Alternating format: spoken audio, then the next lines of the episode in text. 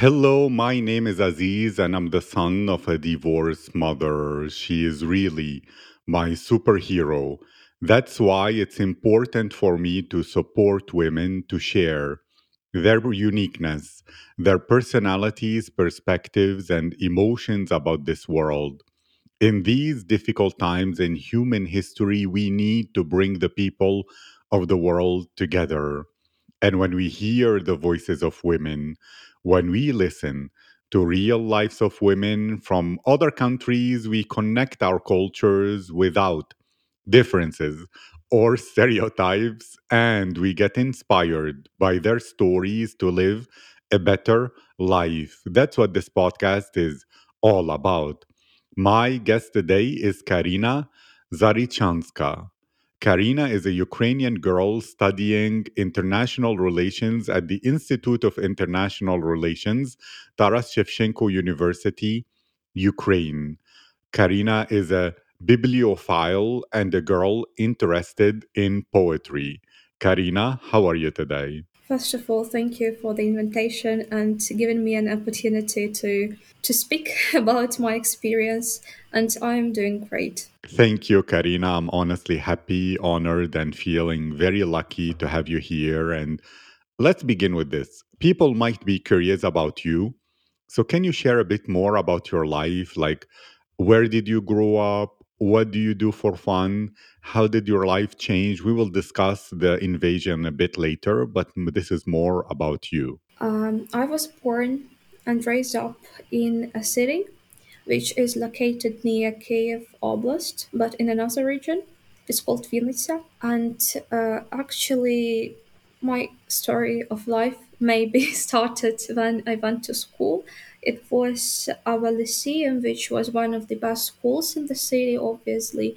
And um, I believe that the the main motivation of my parents to uh, to put me to force me to go to that school is that uh, there was many like possibilities to to study in different majors because um, actually that's uh, an interesting part about our school uh, since um, not since but uh, in the eighth grade you can choose your like little major so to so to say school major. And uh, actually we had like um, medicine we had um, economic class but i chose um, mm, law class because at the time being i was more um, at the time i was more interested in studying law and history because those were two major courses uh, within the studying in that class.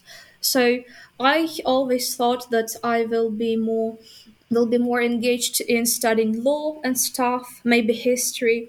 But then I realized that I was always really interested in studying, in exploring different cultures, different countries.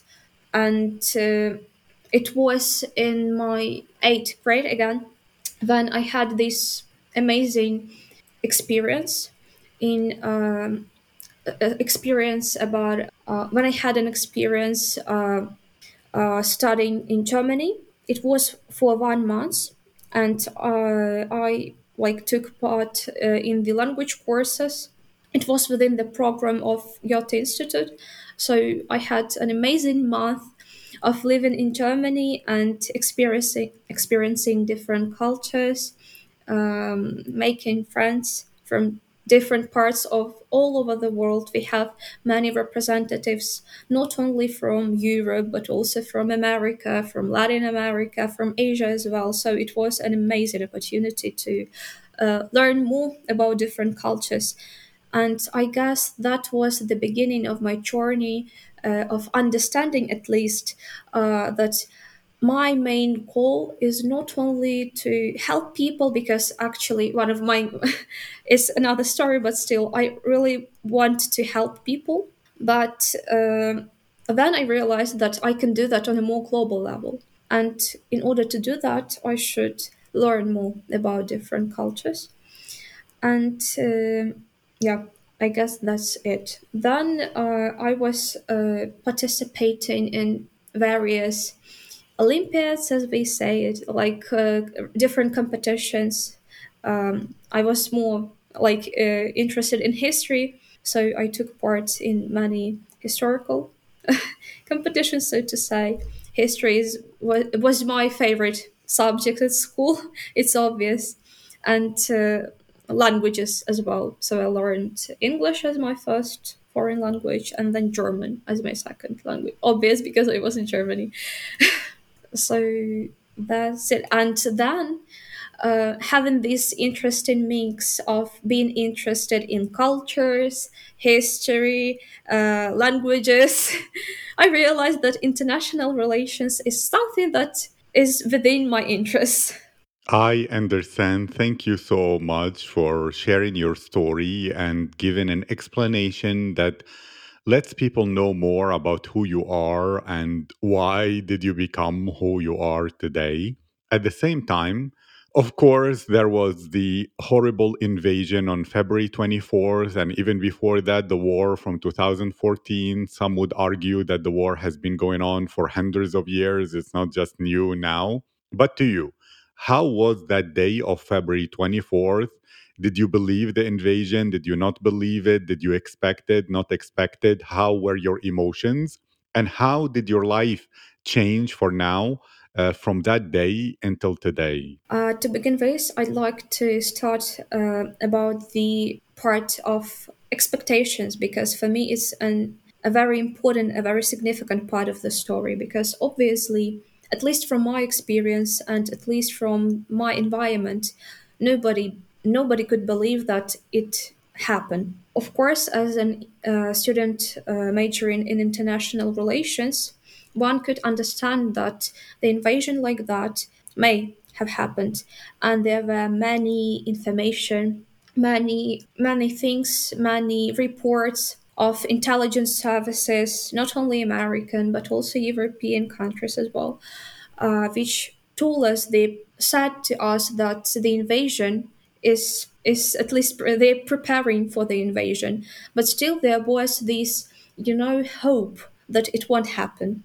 Because nobody can believe that in the 21st century even in especially in europe it may occur. I mean all these wars all over the world that's a huge disaster for for the humanity. And nobody could believe that it can happen in your own country in your own house. To me it's the same for all the people who experienced war. It doesn't matter where are they from. That's the it's all about being a human. Nobody could believe that I agree 100%, and all I can say is Slava Ukraini. heroim slava And since you are someone with like a background in international relations, and there is always so much contradictory news about the war that yes, it's going well, it's going badly, it's going well. Every day it's like a roller coaster. What's your opinion about uh, how the war is going? What's your expectation? What's more of your analysis of the whole situation uh, there, even from before that, since you had some a little bit of expectation? What do you feel caused the, true cause of the war, and then how is it going now? And what is your expectation of the when or how it will change and evolve over time?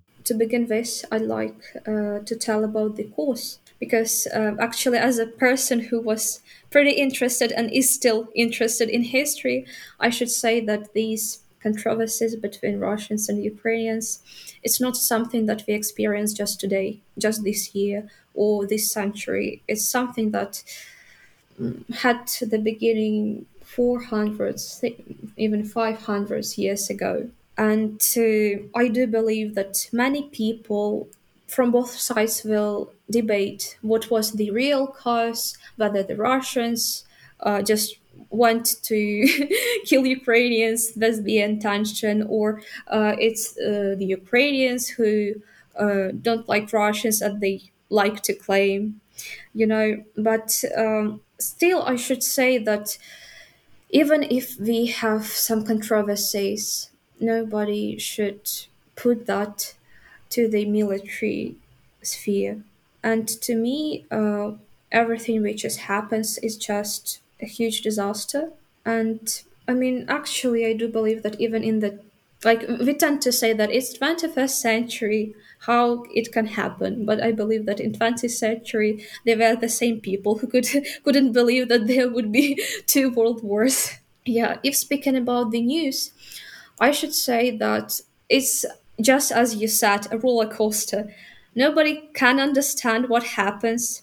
Uh, not all the people have the classified information because obviously it's it's a secret. Nobody knows the what is happening. I mean, whether um, the war will be soon over or not. It's to me uh, like um, it, it's all depends on the on the events on the mi- military.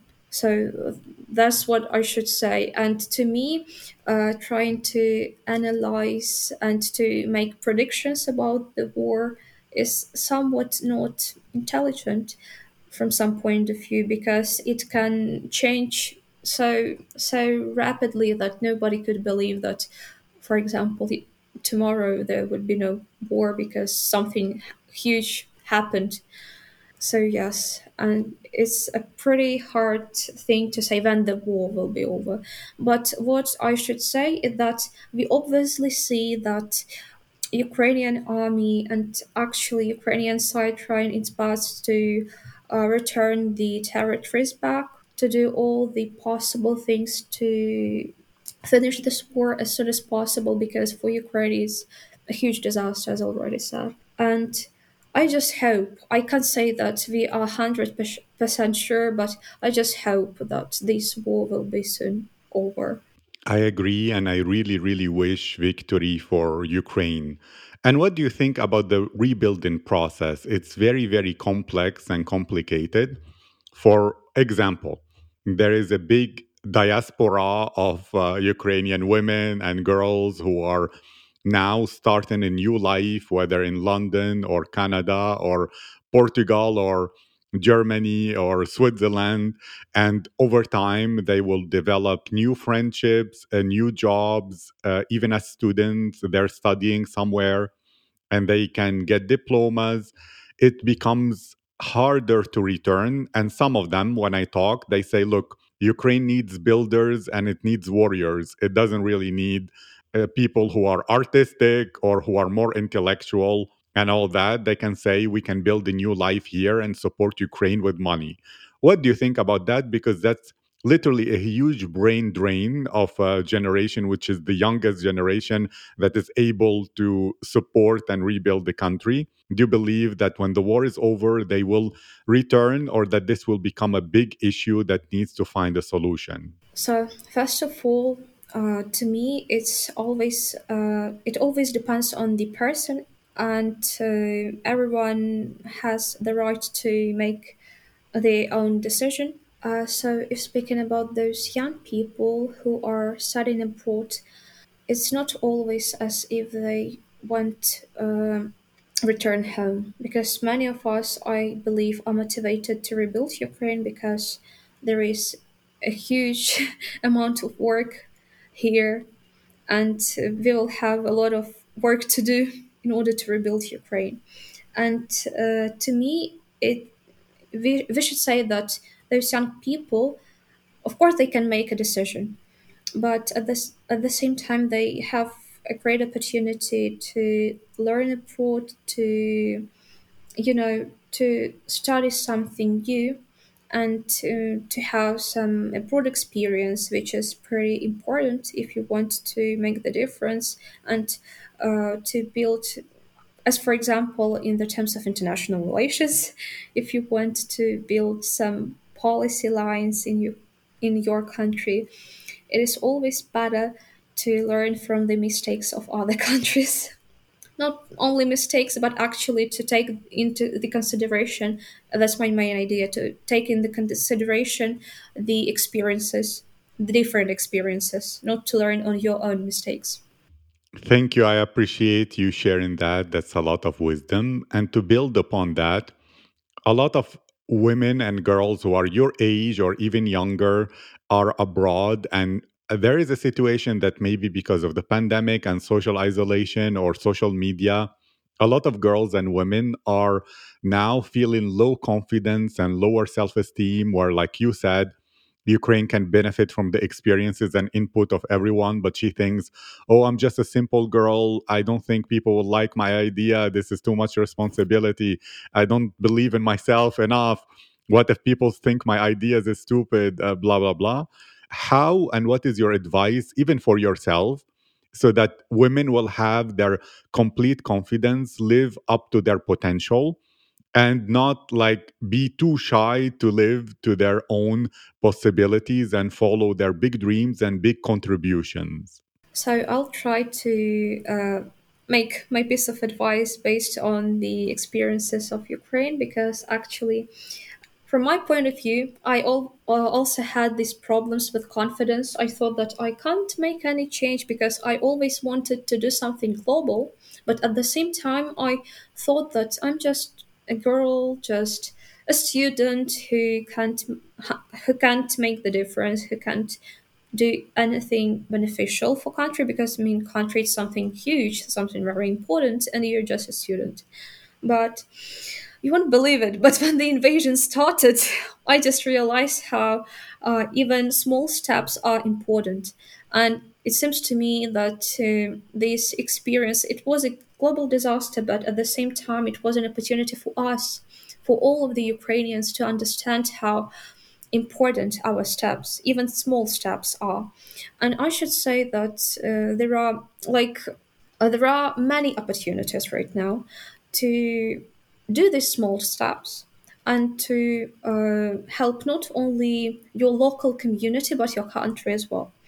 And from my uh, personal experience, there are many different uh, organizations, even student organizations, and their work uh, aims at, first of all, uh, building, not building, but um actually strengthening the, uh, the foundation for uh, teaching young leaders who can mm, be the future of the country, who will have more experience in team working, in uh, project managing, and even through these small activities, actually, you can make the difference. So, uh, for me, the main goal is not to be shy, not to overthink it, but just to take a step. And after this small step, other steps will come. Thank you so much, Karina. It was my privilege and my honor to include you in this project, to interview you today, to share more about your thoughts and your experience. And again, all I can say is Slava Ukraini. Heroem Slava, thank you for this opportunity to participate today. It was a pleasure to talk to you.